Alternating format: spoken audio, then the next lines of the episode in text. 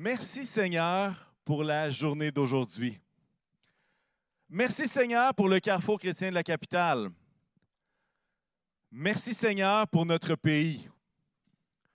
Merci Seigneur pour nos politiciens. Merci Seigneur pour la vie éternelle. Merci Seigneur pour ta parole. Merci Seigneur pour la croissance spirituelle dans nos épreuves et même à travers la COVID. Merci Seigneur pour les travailleurs essentiels et tous les travailleurs du Québec. Merci aux enseignants également. Merci Seigneur pour le Saint-Esprit. Merci Seigneur pour la croix. Merci Seigneur pour les talents qu'il a mis en toi et qu'il a mis en moi. Merci Seigneur pour les, toutes les personnes, l'équipe qui travaille fort au bureau, au carrefour, qui travaille très fort ces temps-ci. Merci Seigneur pour Internet, hein, même malgré les bugs. Merci Seigneur pour Internet. Merci Seigneur pour nos aînés, nos seniors. Merci Seigneur pour nos jeunes. Merci Seigneur pour nos familles. Merci Seigneur pour nos célibataires. Merci Seigneur pour nos poupons comme Elkija. Merci Seigneur pour la température. Merci parce qu'il pleut. Merci Seigneur parce que mes péchés sont pardonnés. Merci Seigneur pour le barbecue et le bacon. Merci Seigneur pour cette nature si merveilleuse que tu as créée. Merci Seigneur pour la vie en nous, pour ce souffle, ton souffle en nous. Merci Seigneur pour nos amitiés, pour nos amis. Merci Seigneur pour les emplois que nous avons. Merci Seigneur pour les dons spirituels. Merci Seigneur pour nous donner à chaque moment une occasion de se réjouir, une occasion d'être reconnaissant. Merci Seigneur.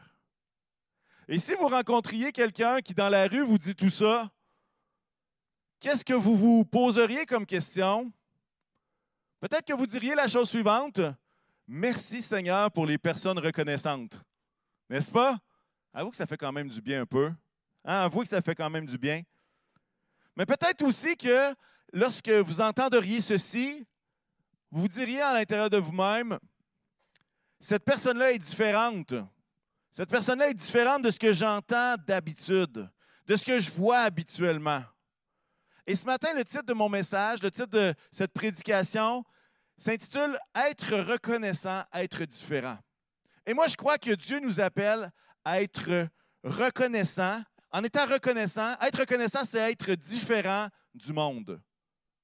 Être reconnaissant, c'est d'être différent. Et j'aimerais qu'on puisse regarder ensemble un texte dans 2 Timothée chapitre 3. Et on va lire euh, du verset 1 au verset 4. Et, et ça va comme suit.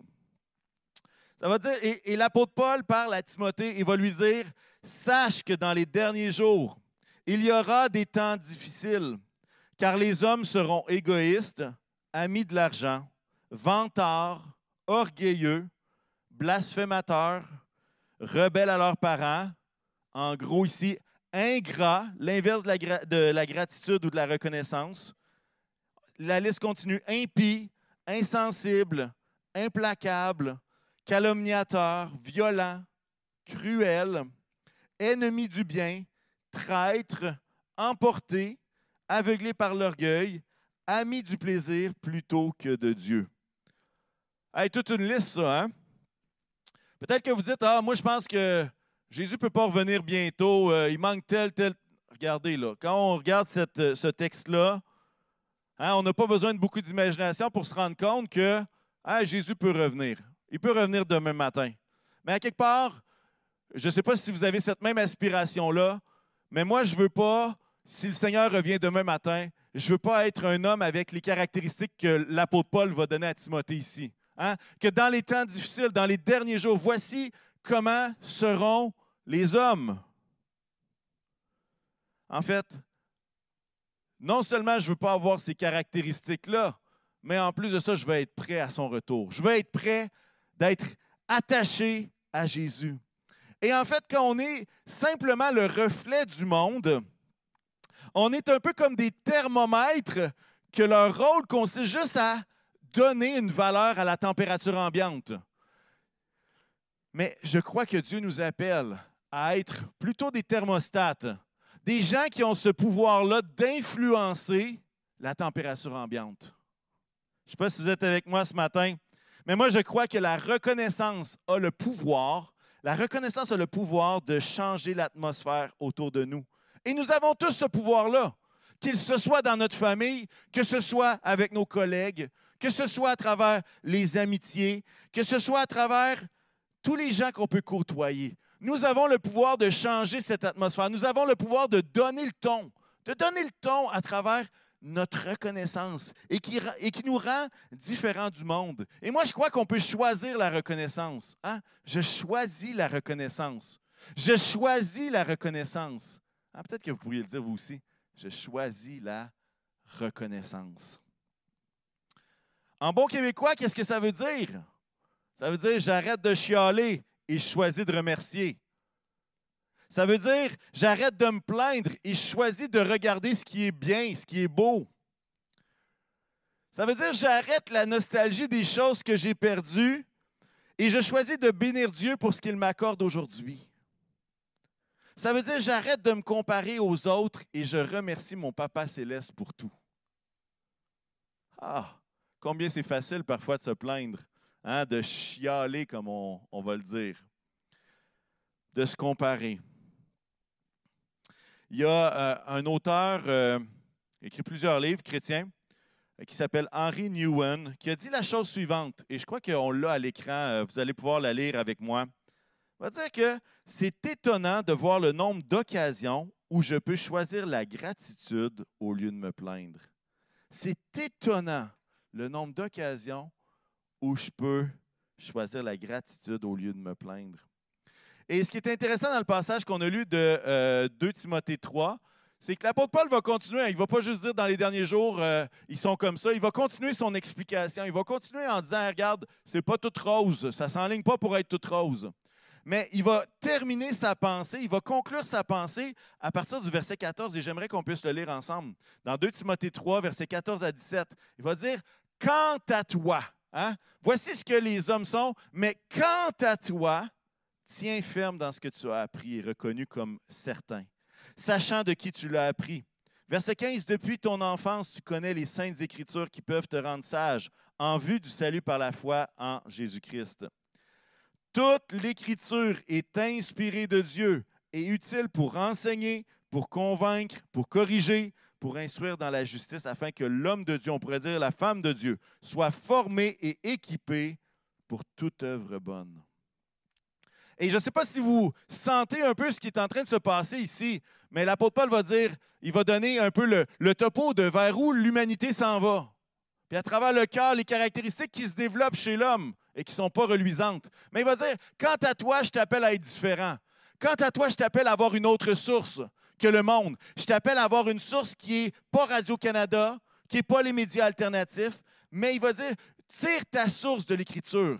Tire ta source de cette écriture-là qui est la seule qui puisse te permettre de non pas être égoïste, mais d'être généreux, qui elle seule peut te permettre de non pas être ingrat, mais d'être reconnaissant, qui elle seule peut te convaincre de ne pas être orgueilleux, mais de demeurer humble, qui elle seule peut t'indiquer comment ne pas être un ami du plaisir, mais un ami de la pureté, un ami de Dieu. Merci Seigneur pour sa parole. Merci pour l'Écriture. Et c'est précieux présentement. Hein? Euh, le, monde euh, d'Internet a explosé au point où est-ce qu'il y a trop d'informations. Il y a juste trop d'informations. Il y a trop de choses partout. Il y en a trop. Il y a trop de postes de télé, il y a trop de tout. Mais il n'y a pas trop de Bible, par exemple. Et à quelque part, plutôt que se perdre dans un, de se noyer dans une foule de toutes sortes de choses, et je ne dis pas qu'il faut arrêter d'écouter tout ça, ce n'est pas ça que je suis en train de dire, mais je suis en train de dire, qu'en est-il de l'Écriture? Qu'en est-il des Écritures? Hein, être, reconnaissant, c'est être différent du monde. Hein, on est supposé, hein, l'idée de détonner, de sortir du lot, que ce soit différent. Et moi, je crois qu'on est appelé à influencer à travers la reconnaissance que nous avons. Et là, vous dites, il me semble que tu dis ça dans une drôle de période, Jean-Fred. C'est exactement ça, oui. Parce que présentement, je ne sais pas si vous êtes comme moi, mais ce qui est en dedans de moi ne me tire pas naturellement vers la reconnaissance. Pourquoi? Parce qu'il y a toutes sortes d'événements qui sont bouleversés. Mais ce n'est pas parce que naturellement, je n'y suis pas conduit que je n'y suis pas appelé. Et je pense que l'Écriture est claire là-dessus, d'être reconnaissant envers Dieu. Parce que être reconnaissant, hein, c'est d'être différent du monde, mais être reconnaissant également, c'est être différent dans mes actions. Et là, j'aimerais vous raconter une histoire. C'est l'histoire de deux gars. Là, vous dites, ah, ça, ça commence pas bien. Au Québec, quand ça commence par c'est l'histoire de deux gars, habituellement, ça finit mal. Mais c'est l'histoire de deux gars chrétiens. Puis ces deux gars chrétiens-là, ils se sont dit, hey, on aimerait ça aller visiter plusieurs églises. Des églises qui étaient pas très vieilles, mais des églises qui étaient réelles. Et puis, alors qu'ils sont en route pour aller visiter des églises, ils font comme un genre de parcours. Et à un moment donné, ils trouvent un jeune, un jeune homme. Un jeune homme qui a un potentiel wow pour le service de Dieu. Ils le voient et ils l'amènent avec eux. Ils disent Hey, on va le former, on va passer un bon temps, accompagne-nous. Alors, ce qui se passe, c'est qu'ils l'amènent avec eux. Puis ensuite de ça, ils s'en vont dans les églises, puis ils se rendent compte que les églises prennent du mieux. La foi grandit. Il y a quelque chose qui est en train de se passer. Il y a une croissance dans les églises. Et les deux gars sont vraiment encouragés. Alors là, ils se sentent dirigés d'aller vers un autre endroit, mais malheureusement, ça ne se passe pas comme ils pensaient. Alors le Seigneur les dirige vers un autre endroit, puis ça ne se passe pas encore comme ils pensaient. Ils ne sont pas capables d'y aller. Fait que là, ils décident d'aller à un autre endroit. Et là, il y en a un qui fait un rêve et qui se dit OK, hey, on va se rendre là-bas. Je pense que vraiment Dieu nous appelle à être une bénédiction là-bas. Et le rêve est clair. Alors, qu'est-ce qui se passe? Même si toute la route n'était pas comme ils pensaient, ils se rendent là-bas. Et là, arrivé là-bas, qu'est-ce qui se passe? Ils rencontrent des gens extraordinaires. Une famille qui deviennent des amis. Une famille qui ne fait pas juste devenir des amis. Ils sont sauvés. Toute la famille est sauvée. Toute la famille passe par les eaux du baptême. Ils sont encouragés. Ces gens-là vont les aider parce que c'est une place qu'ils ne connaissaient pas beaucoup. Vont même les accueillir. Et là, ils, continuent et ils sont encouragés. après ça, quelques temps après, il y a une femme qui n'est pas trop, loin et qu'elle qui, est aux prises avec un démon, avec un mauvais esprit. Et ces deux gars-là, ce qu'ils font, ils prient au nom de Jésus et, cet esprit-là part. Et cette femme-là devient enfin libre. L'histoire de deux gars. Et l'histoire de deux gars, ce que je vais faire, c'est que je vous l'ai raconté un peu comme ça, mais j'aimerais vous lire la suite de l'histoire dans Acte, acte 16, pardonnez-moi, pas Acte 17, Acte 16, au verset 19 et 26. Les deux gars s'appelaient Paul, puis l'autre s'appelait Silas. Et dans Acte 16, 19, ça va dire la chose suivante quand les maîtres de la servante ont vu disparaître l'espoir de leur gain, ça, c'est la fille qui avait un démon qui n'était plus là. Ils se sont emparés de Paul et Silas et les ont traînés sur la place publique devant les magistrats. Ils les ont présentés aux juges en disant Ces hommes sèment le trouble dans notre ville, ce sont des Juifs, et ils annoncent des coutumes qu'il ne nous est pas permis d'accepter ni de suivre, à nous qui sommes Romains. Verset 22 La foule s'est aussi soulevée contre eux et les juges ont fait arracher leurs vêtements et ordonné qu'on les batte à coups de fouet. Après les avoir rués de coups, ils les ont jetés en prison en recommandant aux gardiens de la prison de les surveiller de près. Face à une telle consigne, le gardien les a jetés dans la prison intérieure et a emprisonné leurs pieds dans des entraves. Verset 25. Vers le milieu de la nuit, Paul et Silas priaient et chantaient les louanges de Dieu et les prisonniers les écoutaient. Tout à coup, il y, a eu un tremblement de terre si violent les fondations de la prison ont été ébranlées, toutes les portes se sont immédiatement ouvertes et les liens de tous les prisonniers ont été détachés. L'histoire de deux gars. Hein, je vous l'avais dit, quand ça commence avec une histoire avec deux gars, ça finit pas toujours bien. Ça dépend dans quelle perspective qu'on la voit, toutefois. Mais Paul et Silas ont agi différemment. Leurs actions étaient différentes. Ils étaient reconnaissants. Ils chantaient les louanges de Dieu et priaient. Là, vous dites, me semble que, ouf, me semble que c'est intense ce qui est en train de se passer là. Cette histoire-là est intense. Mais j'aimerais vous dire que Paul et Silas, c'était tellement différent que la grandeur des oreilles des prisonniers a probablement pris au moins 10 cm de hauteur chacun, chacune. Les prisonniers les écoutaient même si c'était en plein milieu de la nuit, parce qu'ils étaient différents. Leur plaie n'était pas trop grande pour chanter. Leur isolement n'était pas trop profond pour prier. La prison n'était pas assez dure pour les empêcher de louer. Hmm. Et là, on veut réfléchir à l'idée d'être reconnaissant. Là, vous dites, on aurait peut-être pu trouver un meilleur passage. Peut-être. Mais j'aimerais faire un lien avec ce qu'on vit un peu.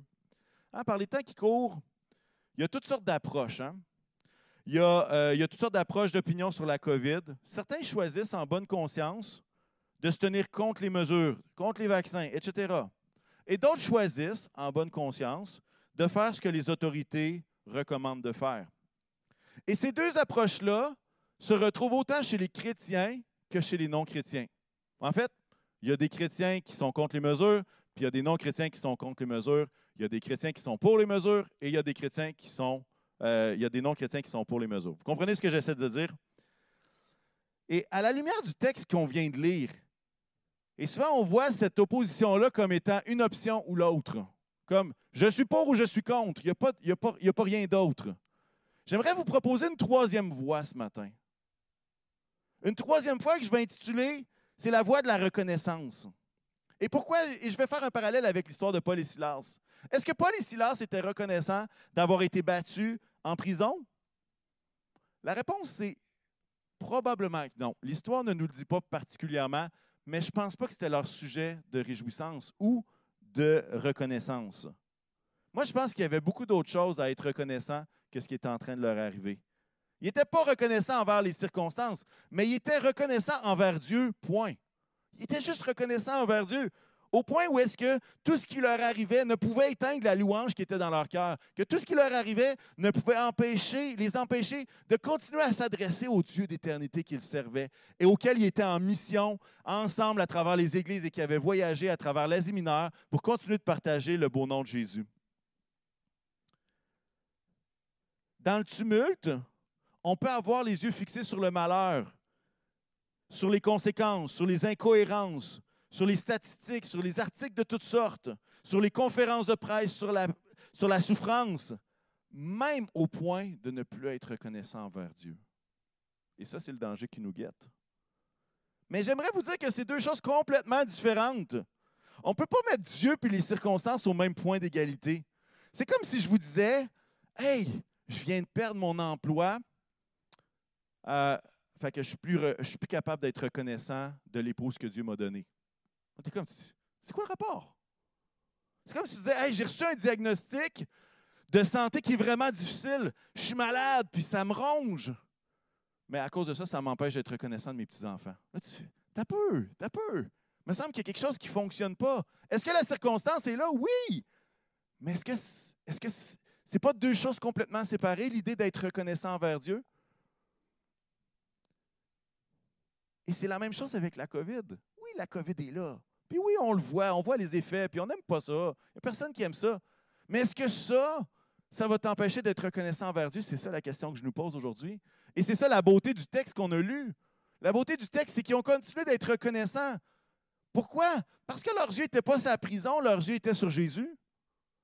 Ce qui était important, ce n'était pas la prison, mais plein d'autres raisons pour lesquelles ils pouvaient être reconnaissants. Ah, je ne veux pas aller plus loin, puis je ne veux pas susciter de débat. Au contraire, hein, mon but, ce n'est pas d'opposer les deux positions. Mon, but, c'est d'en proposer une troisième qui est la reconnaissance. La reconnaissance de Dieu, qui est bien au-delà. Hein, en termes d'importance, là, COVID, Dieu. Là, vous n'avez pas vu ma main, peut-être qui est trop haute. Mais, mais COVID, Dieu. Dieu est tellement plus important que la COVID. Ce qui est intéressant, c'est que dans le récit qu'on a lu, c'est que Peut-être que vous avez dit, hey, il me semble qu'il n'est pas marqué, il n'est pas écrit qu'il était reconnaissant. Mais est-ce que vous avez compris qu'on l'a tous deviné? On l'a deviné dans le texte parce qu'il chantait des louanges, parce qu'il priait. Et, ça m'a fait réfléchir cette semaine. Et, je me disais, et je me posais la question, et je ne vais pas y répondre, je vais juste vous lancer la question. Est-ce que c'est possible d'être reconnaissant réellement sans qu'une action soit posée? Je vais la reposer différemment. Est-il possible d'être reconnaissant intellectuellement seulement? Et je n'ai pas de réponse. Je continue de réfléchir à, tout ça. La chose que, lorsque je regardais les Écritures, euh, je me suis rendu compte que nos actions, nos paroles sont appelées à être accompagnées de reconnaissance. C'est comme une, façon de faire. Et Colossiens 3 va nous, va nous dire ça de la façon suivante. Colossiens 3, 17 va dire Et quoi que vous fassiez, en parole ou en acte, faites tout au nom du Seigneur Jésus en exprimant par lui votre reconnaissance à Dieu le Père. Et l'idée, c'est vraiment, c'est comme si l'action de grâce vient accompagner nos paroles. L'action de grâce est teintée, nos, nos actions sont teintées de cette reconnaissance-là qui habite en nous. Et moi, vous savez quoi? J'aime le mot action de grâce. Vous savez pourquoi? Et ceux qui me connaissent savent très bien où ce que je m'enligne, parce que dans action de grâce, il y a le mot action. Moi, j'adore l'action. J'aime ça. Je me dis, tant qu'à être reconnaissant, autant que ça paraisse, autant l'exprimer, autant faire quelque chose. Maintenant, est-ce que c'est possible d'avoir cette reconnaissance-là de façon intellectuelle? Je ne l'enlève pas. Je vais juste dire que j'ai l'impression que c'est, à la lumière de ce qu'on lit, j'ai l'impression que c'est quelque chose qui accompagne, qui accompagne ce qu'on fait. Mais la reconnaissance dans la Bible, si vous faites juste lire les passages sur la reconnaissance, vous allez avoir plein de beaux passages. Mais j'aimerais vous dire que dans l'Écriture, le thème de la reconnaissance ne se trouve pas juste au passage où on voit remercier ou euh, action de grâce ou gratitude. Mais j'inclus dans l'aspect de l'action de grâce ou de la reconnaissance tous les passages où des hommes et des femmes de Dieu ont loué le Seigneur. J'inclus dans la reconnaissance tous les hommes et les femmes de Dieu qui ont décidé de faire un sacrifice, qui ont décidé de, de donner. Je vais mettre dans l'idée de, gens qui sont reconnaissants, les passages de l'Écriture où est-ce que des hommes et des femmes ont prié avec ferveur devant le Seigneur. Je vais mettre dans l'aspect de la reconnaissance les passages où est-ce que des hommes et des femmes ont honoré Dieu avec leur bouche, qui n'ont peut-être pas chanté, mais qui ont dit les louanges de Dieu. Et toutes ces choses, action de grâce, louer le Seigneur, prier Dieu, donner, honorer, donner la gloire, faire des sacrifices, tout ça sont des actions qui distinguent ceux qui ont la foi. Et ces actions-là démontrent notre différence. Notre différence. Justement, cette différence, cette reconnaissance au Père que Colossiens 3 nous amène. Il y a une belle citation que j'ai trouvée, que je veux vous partager, qui, était, euh, qui été écrite par un écrivain français né au 17e siècle. Ça date d'un petit peu euh, je trouvais son prénom quand même beau. Il s'appelle Jean. Euh, Jean de la Bruyère. Et il va dire la chose suivante, et on l'a à l'écran, vous allez être capable de la lire avec moi. Ça va dire Il n'y a guère au monde un plus bel excès que celui de la reconnaissance. Il n'y a guère au monde un excès.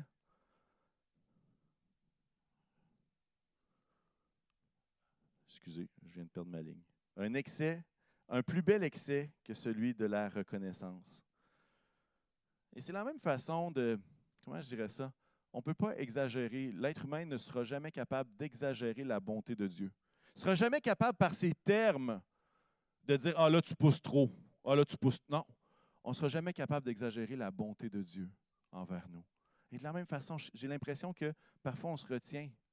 Puis là, ça ne veut pas dire de manquer de sagesse à tout point, là, mais, ça veut juste dire que l'idée d'être reconnaissant, ce n'est pas, pas juste une petite dose euh, au compte-goutte. Il y a quelque chose là-dedans qui est beau. Hein? Être reconnaissant, c'est d'être différent du monde. Être reconnaissant, c'est d'être différent dans mes actions. Puis être reconnaissant, c'est être différent dans ma perspective. Et j'aimerais vous montrer une autre image que l'équipe technique va vous présenter. Je ne sais pas si vous connaissez Nick Vujicic.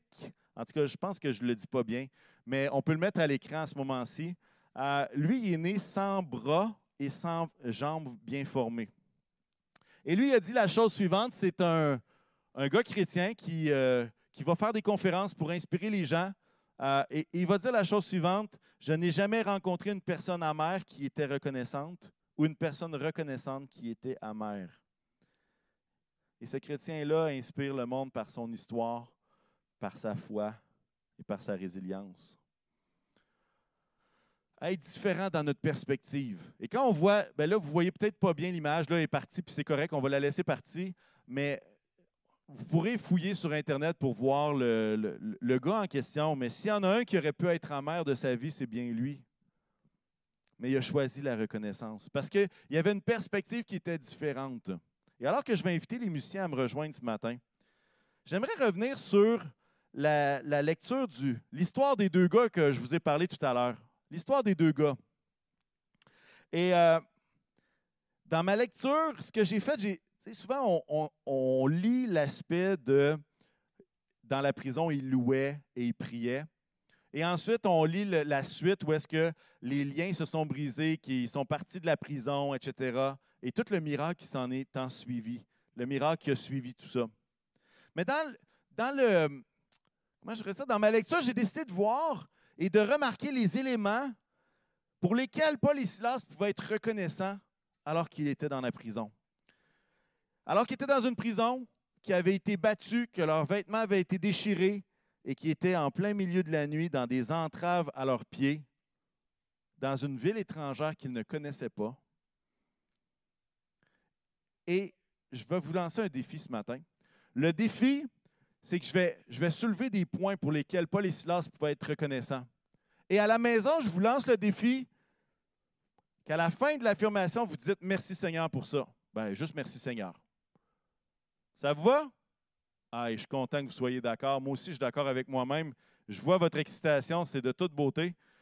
Fait que, on s'y lance, OK? Les raisons pour lesquelles Paul et Silas pouvaient être reconnaissants. La première, ils étaient en mission pour Dieu.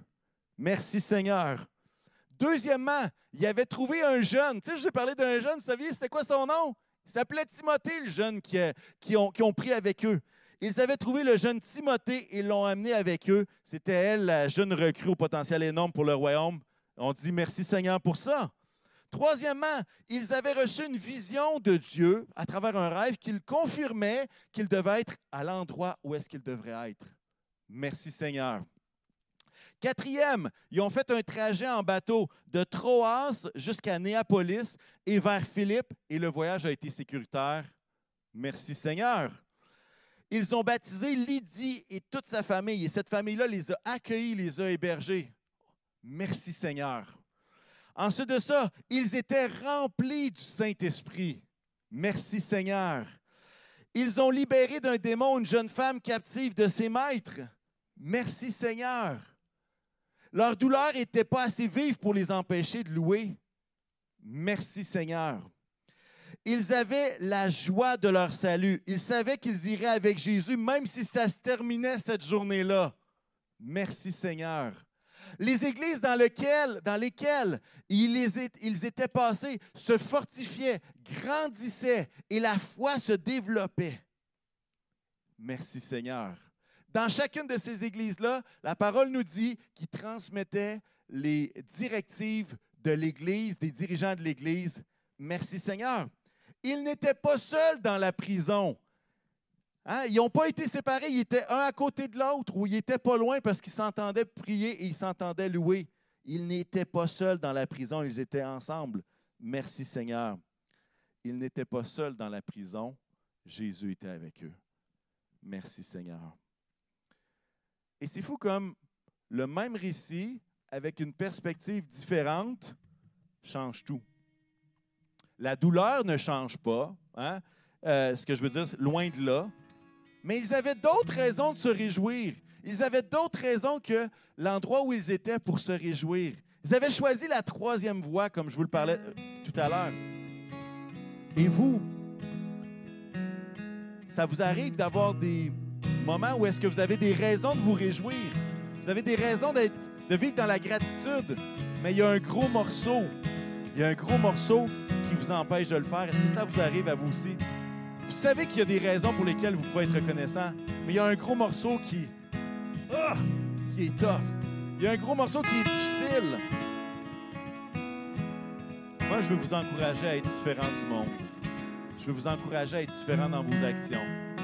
Je veux vous encourager à être différent dans votre perspective. Je ne suis pas en train de dire que c'est facile. Je ne suis pas en train de dire que par vos forces, vous allez être capable. Mais Paul va dire à Timothée quoi? Hey, regarde dans les Écritures. Les Écritures sont utiles pour enseigner, pour corriger, pour instruire dans la justice. C'est pas par notre force, mais c'est par la force de la parole, la force de Dieu.